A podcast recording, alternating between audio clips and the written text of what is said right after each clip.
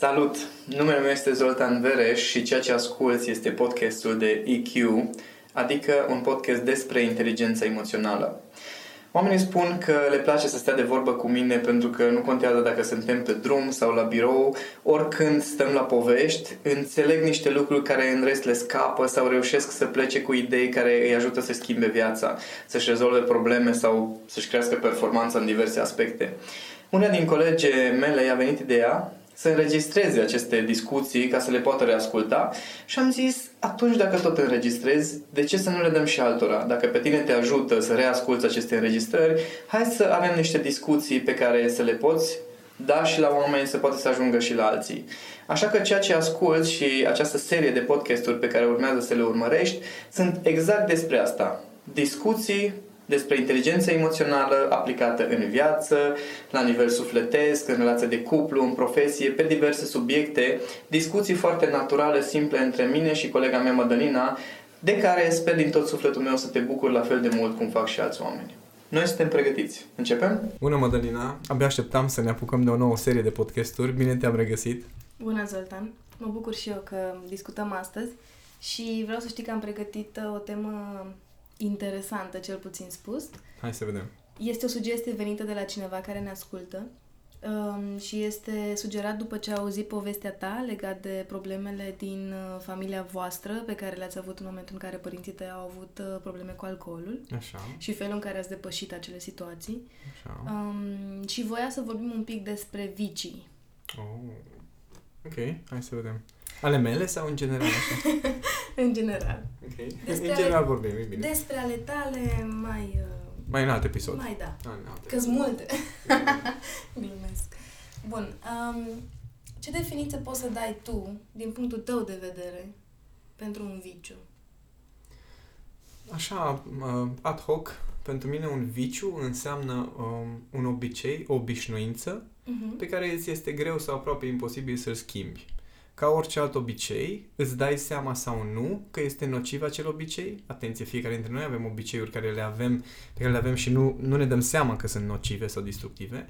La fel și o persoană care are un viciu, mi se pare un obicei care e mult mai vizibil sau cu un efect mult mai puternic decât restul, uh-huh. de care omul își dă seama sau nu că l-are și vrea sau nu să-l schimbe.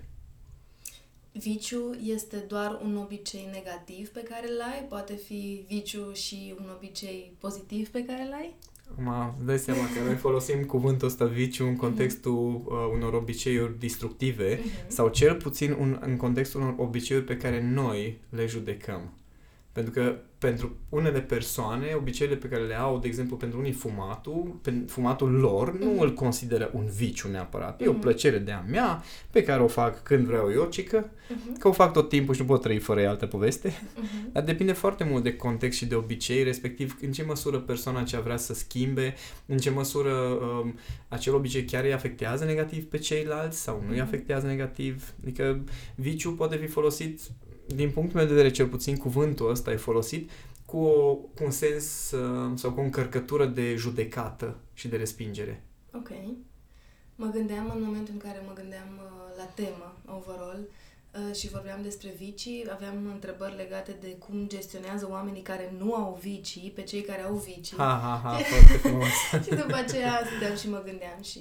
Oare zis, există okay, așa ceva? Exact. Eu nu fumez sau nu beau, dar nu înseamnă că nu am alte vicii. Uh-huh. Și atunci am, am făcut așa un pas înapoi și am zis ok, inclusiv faptul că tu consideri că alții au și tu nu ai, e o formă de judecată. Corect. De asta spuneam că viciul e folosit în contextul ăsta. Gândește că pentru unii, sala, de exemplu, sala de forță poate fi mhm. un fel de viciu. Adică sunt persoane care sunt atât de obsedate de propria imagine încât sunt dispuși să, să se epuizeze sau sunt dispuși să-și distrugă corpul ca să ajungă cică la imaginea pe care și-o doresc. Și atunci, în contextul ăsta, inclusiv un obicei cică bun, uh-huh. poate să fie un fel de viciu pentru că rezultatele pe care le aduce pot fi chiar contraproductive. Okay. Deci, noi folosim viciu în, în sensul ăsta de obicei foarte nasol, uh-huh. de care nu poți dețete de prins, un fel de dependență, dar hai să vedem ce înseamnă, de fapt, viciile. Ce înseamnă, din punct de vedere emoțional, viciile? Pur și simplu, e un obicei care îți aduce o anumită stare pe cu care, cu care te-ai obișnuit. O Dacă stare nu, de plăcere? Nu neapărat, nu neapărat. Pentru că gândește-te, persoanele care merg, de exemplu, uh, își pierd banii în, uh, la jocuri de noroc. Ok. Da? Putem să numim viciu. Uh-huh. Uh, chiar am lucrat cu uh, persoane de genul acesta și ei nu au o plăcere, e chiar o formă de durere pentru ei când apare, apare nevoia aceea de a merge într-o sală de jocuri, pentru că ei știu că că nu e bine chestia respectivă. Adică de, dacă discuți cu omul respectiv, își dă seama lucid, da, statistic vorbind, eu n-am câștigat niciodată bani. Statistic vorbind, doar am pierdut. Dar mm. în momentele alea apare o stare din aia de disperare, că acum, de data asta, doar să mă duc să încerc să văd și să... Și e, e culmea este că acei oameni, de fapt, sunt dependenți de unele stări pe care le au Adică, dacă observ comportamentul lor, există un grafic emoțional care se repetă de fiecare dată vine sen- la, la individul acesta despre care vorbesc acum, era un sentiment din ăsta de uh, neputință, că nu avea suficienți bani să facă anumite lucruri, uh-huh. apărea sentimentul de speranță, stai puțin că s-ar putea să-mi iasă, după care apărea starea aceea de, de știu zic, adrenalină cu dopamină, de uh, efectiv experiența de câștig, nu câștig, câștig, nu câștig, după care apărea durerea și frustrarea că pentru că a pierdut banii respectivi. Și de fiecare dată era exact același grafic. Deci, practic, este un șablon, un grafic care se repetă iar și iar și iar și fiecare stare o alimentează pe următoarea. Exact. Și e un grafic, un, un sistem, să zic mhm. așa, care are un început, are un deznodământ, are un punct culminant și de fiecare dată se repetă exact la fel. Și culmea că um, persoanele care au anumite dependențe um, ei nu-și dau seama, ei văd obiceiul, încearcă să-l schimbe, dar nu-și dau seama că ei au o stare care se repetă și dacă nu scap de starea respectivă, dacă nu știi să lucrezi cu starea aceea, uh-huh. degeaba încerci să scap de dependența în sine. Pentru că, de obicei. Exact. Ei, noi uh, spunem că nu, alcoolul și tutunul creează dependențe, dar culmea, um, chiar recent am urmărit un video al lui Simon Sinek care spunea că toate substanțele astea de care devenim dependenți, sau chiar și jocurile video, chiar și uh, telefonul, uh, creează creează de fapt dependență de dopamină, de o anumită stare. Dopamină vine cu starea de satisfacție, stare de mulțumire, stare de reușită, de succes. Mm-hmm. No, în momentul în care tu ai, uh, trăiești acest sentiment în anumit context, creierul tău asociază cu contextul acela sentimentul și chimicala, care se numește dopamină, de exemplu, și atunci te va duce în contextul ăla de câte ori simte nevoia din nou să trăiască acel sentiment sau să aibă parte de acea substanță. De asta dependențele astea sunt chimice în creier, nu sunt chimice, cum se spune, nicotina și toate substanțele care creează dependență. Mm-hmm. Evident că e o componentă, Există, da, da, da. dar în, în creier lucrurile sunt mult mai simple de atât. Mm, simple și în același timp complicate. Pentru complicate simplu... pentru că nu le abordăm cum trebuie. Exact, pentru că nu își închipuie nimeni că în momentul în care vrei să renunți la un obicei, că până la urmă e un obicei, orice exact, viciu, da Uh, va trebui să găsești un alt obicei care să-ți aducă aceeași stare sau să înlocuiască o stare. Pentru că lumea are impresia că dacă schimb tehnic vorbind, adică dacă mut copilul de la școala X, unde are probleme cu drogurile, uh, ar trebui să se rezolve problema, uh-huh. dar copilul ăla va căuta într-un Va fi atras context. în continuare, uh-huh. da. La fel cum, de exemplu, uh, dacă pentru un fumător, singurele momente în care ia o pauză de la lucru sunt pauzele de fumat, el de fapt de multe ori nu caută țigara în sine, caută pauza. pauza. Uh-huh. E dacă tu nu oferi acele beneficii colaterale pe care le aduce acel viciu, uh-huh. într-o formă sau alta, vei reveni, pentru că e ca și cum ai încercat să iei singura pauză pe care o ia creierul tău de la muncă. Și sunt foarte multe nuanțe. Îți dai seama, mă, n-aș vrea să creadă oamenii că există o rețetă universal valabilă, că fumatul mhm. este pentru pauze. Nu, fiecare dintre noi, în funcție de modul în care ne-am configurat viața, în funcție de asta ne configurăm și viciile.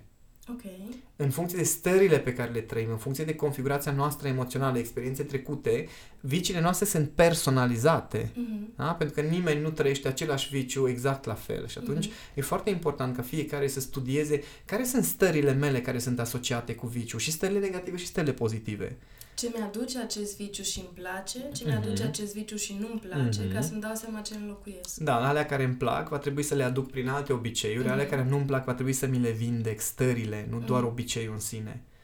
La fel cum, de exemplu, avem senzația că dacă ne vom ține de sală, ne va, ne va plăcea de noi.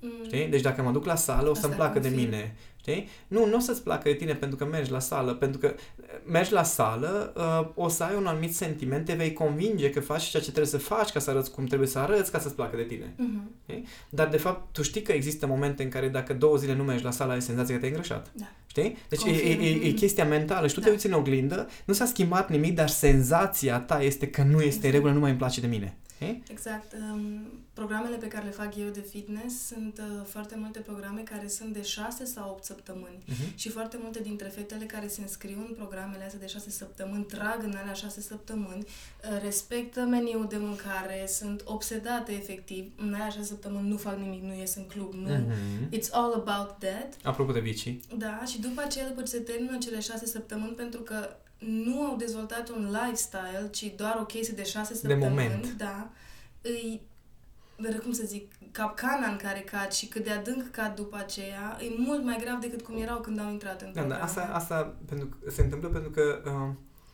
ei nu, ele nu schimb starea și atitudinea față de propriul corp și Mhm. față de propria persoană, ci se convin că dacă timp de șase săptămâni fac niște lucruri, o să-mi placă de mine. Da, numai că după aceea când dispare exact ce spuneam, când dispare Mhm. obiceiul, starea ta... Revine. Da. Exact Sau nu asta. mai ai starea aia de iubire față de tine pentru că a dispărut obicei. Codependența, stare, obicei, stare, Da, obicei. exact, exact. Dacă tu nu te ocupi de starea respectivă, degeaba schimbi orice fel de obiceiuri, o să găsești alte obiceiuri care să îți, îți confirme starea respectivă. Mhm. Și asta se întâmplă cu mâncarea, cu mersul la sală, cu, cu, cu profesionalul, adică sunt, uh, sunt oameni care încearcă să își uh, elimine nemulțumirea de sine prin realizările profesionale. Mhm. Și obțin o realizare profesională, ghici ce, în următoarea secundă poate să fie din nou nemulțumit de propria persoană. Mhm. Adică inclusiv uh, aceste obișnuințe emoționale sunt un fel de vicii. Mhm. De exemplu, nemulțumirea de sine sau autocritica este tot un viciu, numai că nu se numește așa. Mhm. Dar gândește cât de nociv este ca tu să te critici pe tine non-stop și să treci cu alți oameni și starea ta de autocritică și nemulțumire de sine să fie percepută de ceilalți, cei din jurul tău constant. Mhm. Și că tu îi iubești și le vrei binele, dar ce aduci tu în viața lor este de fapt un viciu Mhm. pe care tu ai, tu ai senzația că nu afectează pe nimeni, pe doar în capul meu. Nu, în capul tău se întâmplă lucruri pe care creierul tău le transmite prin mimică, prin gesturi, prin postură. Ceilalți percep și devine parte din viața lor. Așa că, uh, mie- mie, sincer, mi se pare un viciu mult mai periculos autocritica și nemulțumirea de sine decât fumatul. Asta voiam să spun. În ce măsură viciile pe care nu le considerăm vicii sunt mai periculoase decât cele pe care le putem vedea, judeca și cataloga. Păi tot ce putem judeca, evalua, să zic așa, sunt obiceiurile care sunt vizibile și pentru Da. care ai unealtă de măsură. Uh-huh. Că dacă, um, cum zic, dacă cineva se uită la viața unui om și poate să măsoare până la un anumit nivel viciile și obiceiurile. Uh-huh. Dacă după mii de ore de antrenament în discuții cu oamenii mă uit la un om și schimb două vorbe, pot să spun niște vicii care sunt la un alt nivel și care generează tot restul viciilor. Uh-huh. De cum ar fi autocritică, nemulțumire de sine sau o anumită tristețe sau o stare de victimă. Uh-huh. Da? Toate chestiile astea pot să devină vicii, numai că sunt la nivel emoțional, nu se văd atât de puternic sau cel puțin n-am fost antrenați să le vedem. De asta Mhm. unii nu-și dau seama că au viciul respectiv. Foarte interesant. E foarte interesant pentru că s-ar putea să fie un viciu exact um, starea cu care o persoană o critică pe o altă persoană că este alcoolică, de exemplu. Da, păi aici ajungem la alte episoade în care discutasem despre nu înțeleg cum poate ăla să Uh-huh. și eu zic nu înțeleg cum, po- cum nu poți tu suporta să. Uh-huh. Știi? Adică, da, faptul că tu ai lângă tine o persoană care are niște vicii pe care tu le judeci și tu trăiești constant de această stare de judecată și nu faci nimic cu ea, e tot un fel de viciu. De exemplu, să stai într-o relație toxică este tot un viciu, Uh-huh. numai că nu-l numim așa. Da? Să accepti să ai prieteni care te vampirizează sau ai prieteni care te folosesc, este tot un viciu. Adică este un obicei care nu-ți place, care nu-ți aduce nimic bun, dar te ții de el pentru că nu știi cum să scapi. Discuția asta a luat-o cu totul altă Nu te întorsătură așteptai. decât nu mă așteptam absolut deloc. Da, se mai întâmplă chestia asta în Da, cu podcasturi. tine, da. Um, aș vrea să revenim totuși la viciile, Mai vizibile. da, Așa. să le păstrăm în minte când vorbim despre astea vizibile pe celelalte, pentru că e foarte interesantă legătura. Și vreau să te întreb um, despre care sunt motivele pentru care o persoană, sau ce crezi tu, că împinge o persoană spre a alege să, să folosească alcoolul până la punctul în care devine un viciu, o dependență. Păi, dacă ne luăm după uh, neurochimie, Uh-huh. Uh, dopamina uh-huh. este acel uh, neurotransmițător, neurohormon care uh, ne dă sentimentul de satisfacție. Ok. Ei, consider că cei care se refugiază în alcool au, uh, în primul rând, această lipsă de dopamină, adică un fel de uh, lipsa sentimentului de realizare Okay. Da? Deci nu simți că ai făcut ceva. Dopamina este, se întâmplă când bifezi ceva și când ai sentimentul ăsta, da, am ajuns sau da, ajung sau ajung mai aproape. Uh-huh. Da? Mhm. Atunci vine cu motivația, vine cu energia aceea de a acționa. În momentul în care cineva simte nevoia să se refugieze în alcool, deci dacă este vorba de refugiu, consider că e lipsa sentimentului de realizare, pe de-o parte. Alte ocazii în care alcoolul poate să devină o, o unealtă, să zic așa, poate să fie um, unealta prin care te conectezi cumva cu alții, Adică Când nu dacă... ai curaj să o faci treaz și folosești Nu, nu neapărat, nu neapărat, ci pur și simplu să bem împreună este mm. un împreună. Uh-huh, știi? Uh-huh, uh-huh. Adică dacă cineva bea singur, de exemplu, deci dacă, dacă ești dependent de alcool și tu bei singur, foarte probabil este vorba despre uh, nemulțumirea ta de tine și cumva o, o formă de drogare până la urmă, că te droghezi, îți anestezezi simțurile. Uh-huh. Dar dacă, dacă tu, uh, cum zic, viciul tău este să bei cu alții și acolo trăiești chestia respectivă, există șanse reale să fie fie uh, lipsa ta de conexiune, adică ăla e singurul loc în care poți să trăiești conexiunea cu ceilalți într-o formă sau alta, la nivelul la care ai găsit soluția. Și atunci el devine o, um, adică o, o modalitate și o unealtă de conexiune cu ceilalți. Același lucru se întâmplă și pentru droguri, și pentru fumat, și pentru cafea? Depinde foarte mult. Am, am avut recent ocazia să lucrez cu un uh, tip care uh, undeva la în jur de vârste de 18-19 ani s-a apucat să se drogheze. Uh-huh. Uh, era foarte puternic judecat și criticat de maică sa din copilărie. Evident că în momentul în care maica s-a aflat că el se droghează, a, a ajuns la următorul nivel de critică uh, mama respectivă, evident și teamă, grija ei. Uh, apoi el treptat, treptat și-a dat seama că nu este bine ceva în treaba asta și s-a lăsat. Dar, culmea este că uh, el spune că în continuare, mai, acum folosește droguri ușoare, dar eu i-am spus, uite, era foarte nemulțumit de el, apropo de mhm. nemulțumirea de sine, și i-am spus că, uite, tu într-un an ai reușit să faci ceea ce nu reușesc unii într-o viață, te-ai lăsat de drogurile alea grele cu care erai obișnuit singur, fără niciun fel de tratamente, mm-hmm. dar în continuare avea o stare de nemulțumire de sine și spunea că singurele momente în care se poate relaxa mental este momentul în care fumează mm-hmm. o mhm. țigară. Da? Și pentru mulți uh, care nu știu să se descurce cu emoțiile lor, stresul, agitația, frustrările, nemulțumirile, conflictele interioare, nu știu să se descurce și atunci își anestezează simțurile prin mhm. droguri, prin alcool, chiar și prin cafea, tutun, adică e ca și cum iei o substanță care îți determină creierul să meargă într-o zonă care te face cumva să nu mai ai contact cu restul lumii tale interioare. Nu contează că e cafea care îți dă energie multă, că dacă, culmea, nu simți nevoia să bei cafea decât dacă nu ai energie. Mm. Știi? Deci mm-hmm. tu vrei să scapi de starea aceea de n-am energie, n-am chef, nu-mi vine să obosit și atunci bei cafea să te duci în zona aceea în care o ai câtă energie am. Mm-hmm. Da? La fel se întâmplă cu țigara, la oric, orice fel de viciu de genul acesta este de fapt despre o schimbare de stare. No, ce stare, de, ce, de care stare vrei să scapi și în ce stare îți dorești să ajungi, asta deja e personalizată. Ok. Deci ce spui tu este că sunt mai multe mijloace Așa.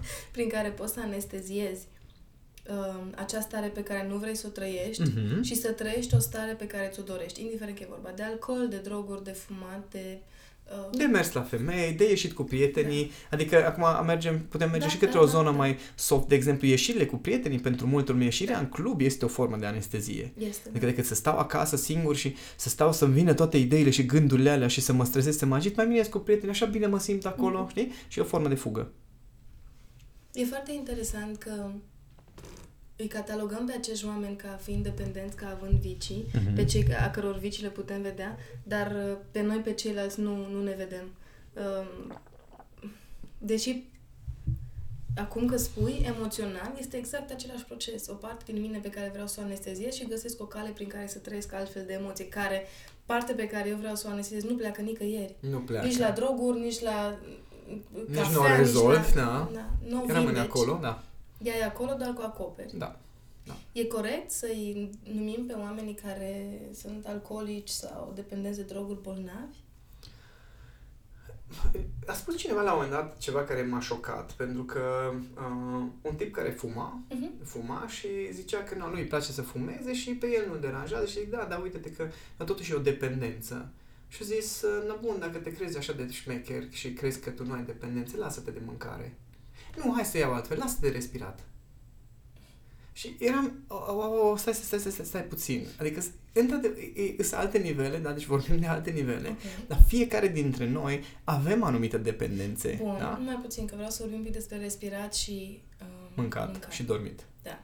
Adică astea nu sunt funcții Vitale. fiziologice, vitale, biologice de care are nevoie corpul, pe când fumatul nu este o chestie Nu, fără de care nu nu- corpul tău. Nu corpul uman. Acum, hai Pe, să... nu, pe, nu, un pic, nu, Da, da, da. stai, hai să discutăm Ok, despre da, asta. da, da, da. Când te-ai născut, Da. nu te-ai născut fumător Corect, direct. Deci corpul corect. tău poate funcționa și fără țigară. Corect. Și atunci, la un moment dat, dependența aia ta de fumat nu este biologică, ci Da, dar este uite, din creier. Îți dau un exemplu. Mm. Uh, există niște studii care spun că uh, mamele care se droghează atunci când sunt însărcinate Da.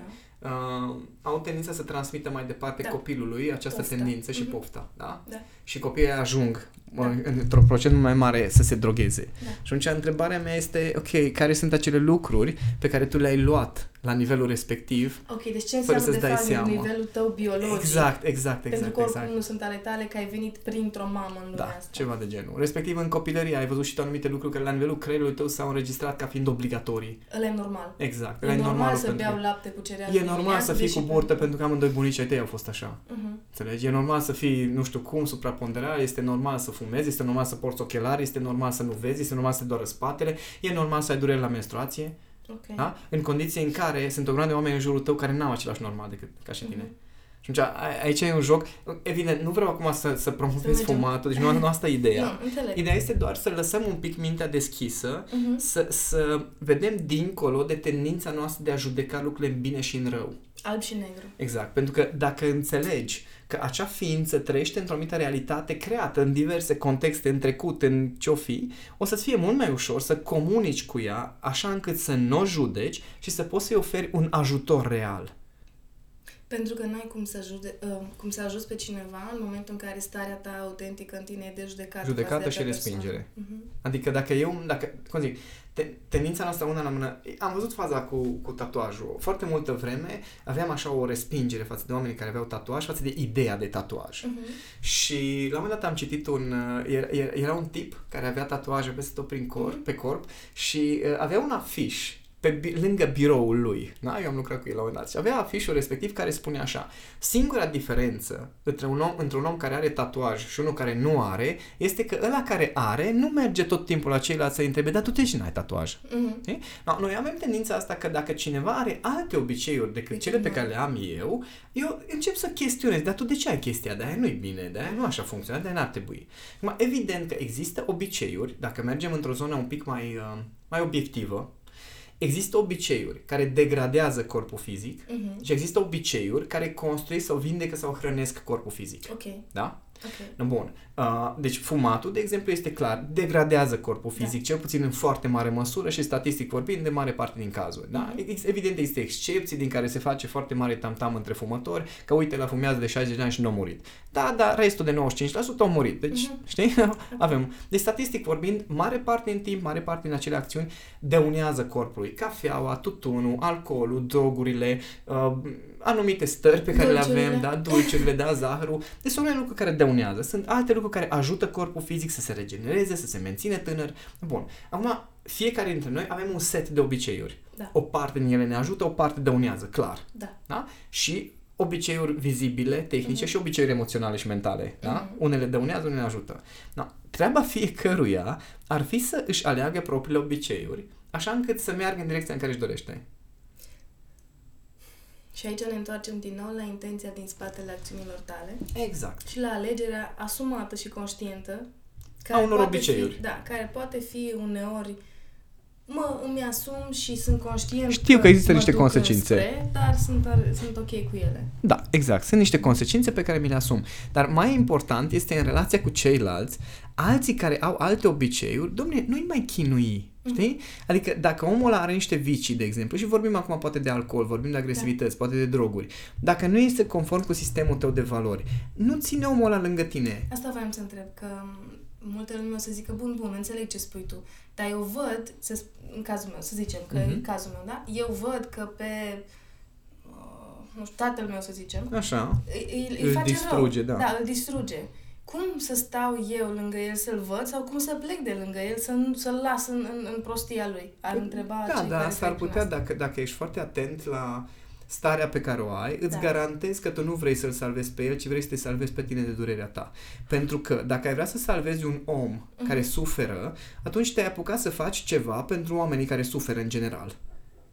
Dar faptul că tu vrei să-ți salvezi tatăl sau sora sau fratele sau iubitul sau soțul și nu te interesează suferința din lume, nu, nu vrei să creezi ceva care să-i ajute pe oameni care sunt în suferința aia, ci tu vrei să salvezi o persoană, ăsta e egocentrism. Mhm. Acolo e vorba despre durerea ta, nu despre Deci pe durerea mine aceea. mă doare să-l văd pe tata în situația da. respectivă și atunci eu pe mine vreau să mă scot din situație. Exact, și pe el îl agresezi. Pentru că el în realitatea lui atâta știe, atâta Exact. poate. Sau poate chiar își dorește să facă o schimbare, dar nu știe cum și cu siguranță nu-l ajută să, să-l pistonezi, să-l Exact. stresezi, să-l Și disperi. oamenii care într-adevăr vor să facă o schimbare, la un moment dat, într-o formă sau alta, vor cere ajutor sau dacă nu îndrăznesc să-l ceară, îl vor accepta când mergi spre ei. Da, sau Dar vor un face om- ceva, vei vedea diferența oricum. Da, dar nu- un om care nu-și dorește asta și pe care tu mergi să-l convingi că tu știi mai bine, că binele suprem e la tine și încerci să-l scoți din binele lui, așa rău cum e, de fapt, uh, e o formă de viol psihic, vorba ta. Da, și pe oamenii ăștia, cum zic, pe oricine care are un viciu de o Mhm. formă sau alta, n-ai cum să ajuți decât printr-o stare de, de detașare și de drag și de iubire.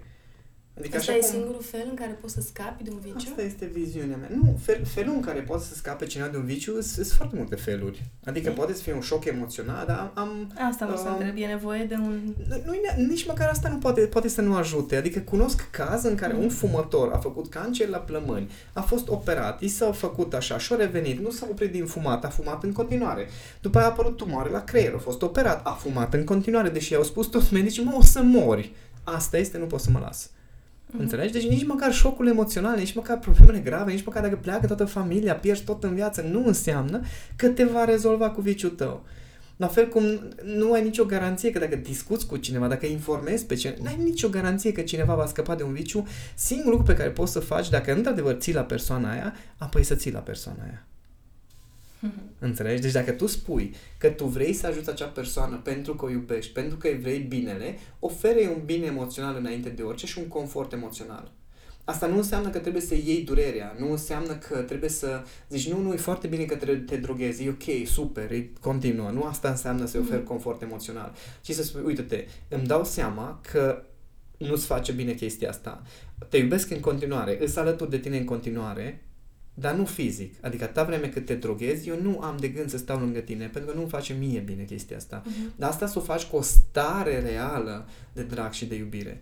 Pentru că ce fac mulți? Își șantajează prietenii, familia, îi manipulează, îi forțează, îi agresează, vorbesc urât, da? În unele situații funcționează. Uite cum a fost și în cazul vostru în care um, tatăl tău a renunțat la alcool pentru că a apărut uh, posibilitatea să vă piardă pe voi. Da, așa este, dar nu era nicio garanție. Mhm. Înțelegi? Adică și înainte a încercat în foarte multe feluri să se lase, să zic așa. Mhm. Și a fost o perioadă crâncenă pentru el. Adică pentru mine, într-o anumită formă, mi-a fost...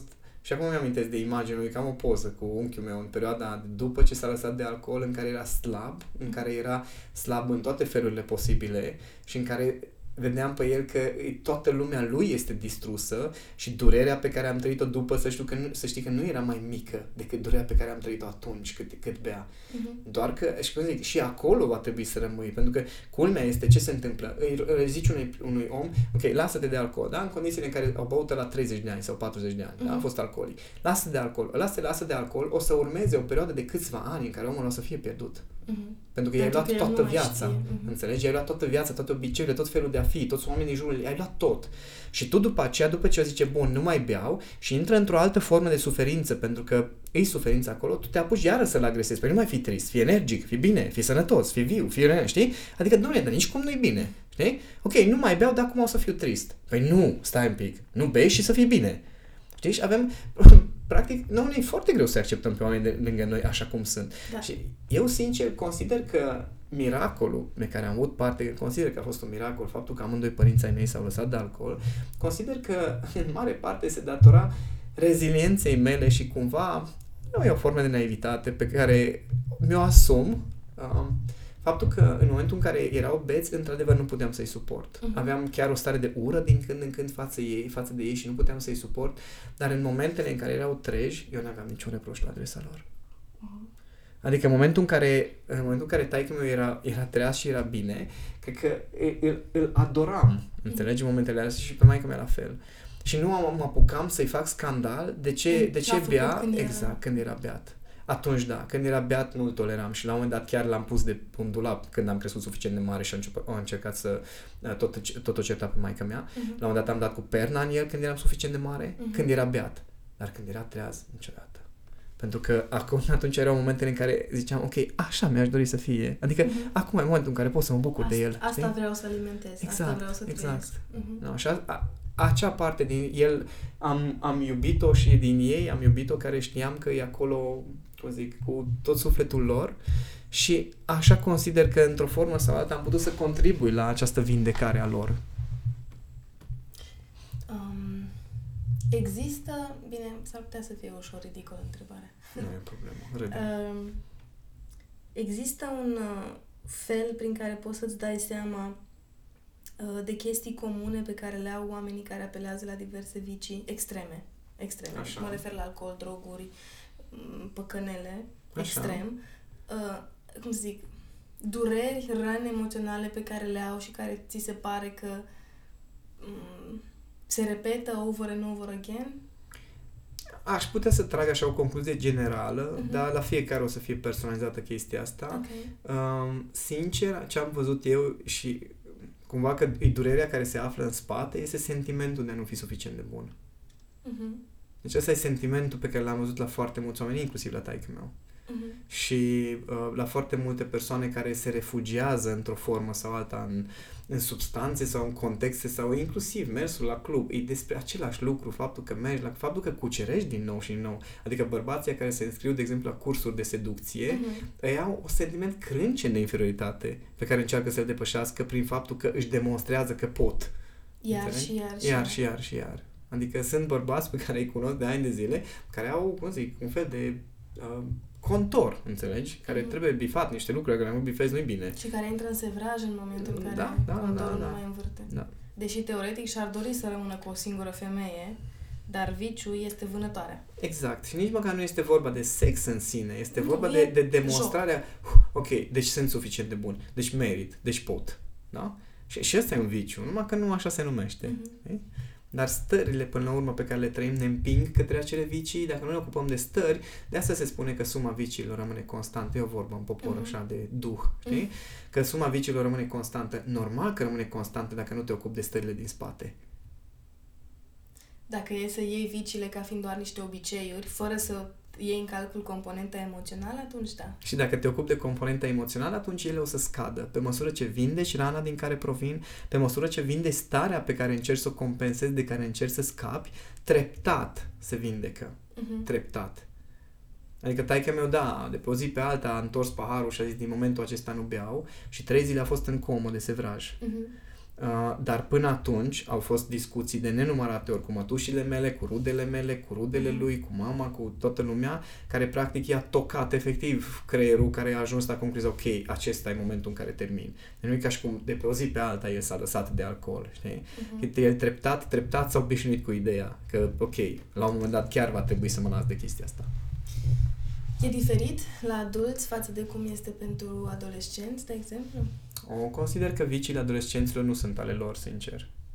Oh, Deci adolescenții până pe la vârsta de 20 de ani da. nu au încă unealtă cu care să aibă să-și construiască ei propria lume emoțională. Deciziile lor sunt bazate exclusiv pe programele din familie. Oricât de mult ar vrea să scape de responsabilitatea asta foarte mulți părinți, Mhm. nu de la școală duc acasă viciile, nu de la școală se apucă să se drogheze, ei se apucă să se drogheze emoțional de acasă. Uh-huh. Înțelegi? Doar că la școală au contextul, pentru că culmea, dacă de la școală ar fi atunci toți copiii s-ar droga, toți copiii ar fi exact la fel. Uh-huh. Dar nu, copilul va alege inconștient anturajul care se potrivește cu toate structurile emoționale pe care deja le are. Da? Nu, le-a du- nu le-a format în școală, le-a adus de acasă.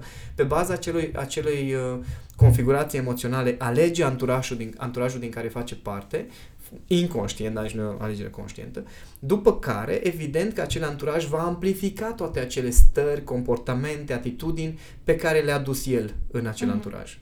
Asta este tot, tot mecanismul.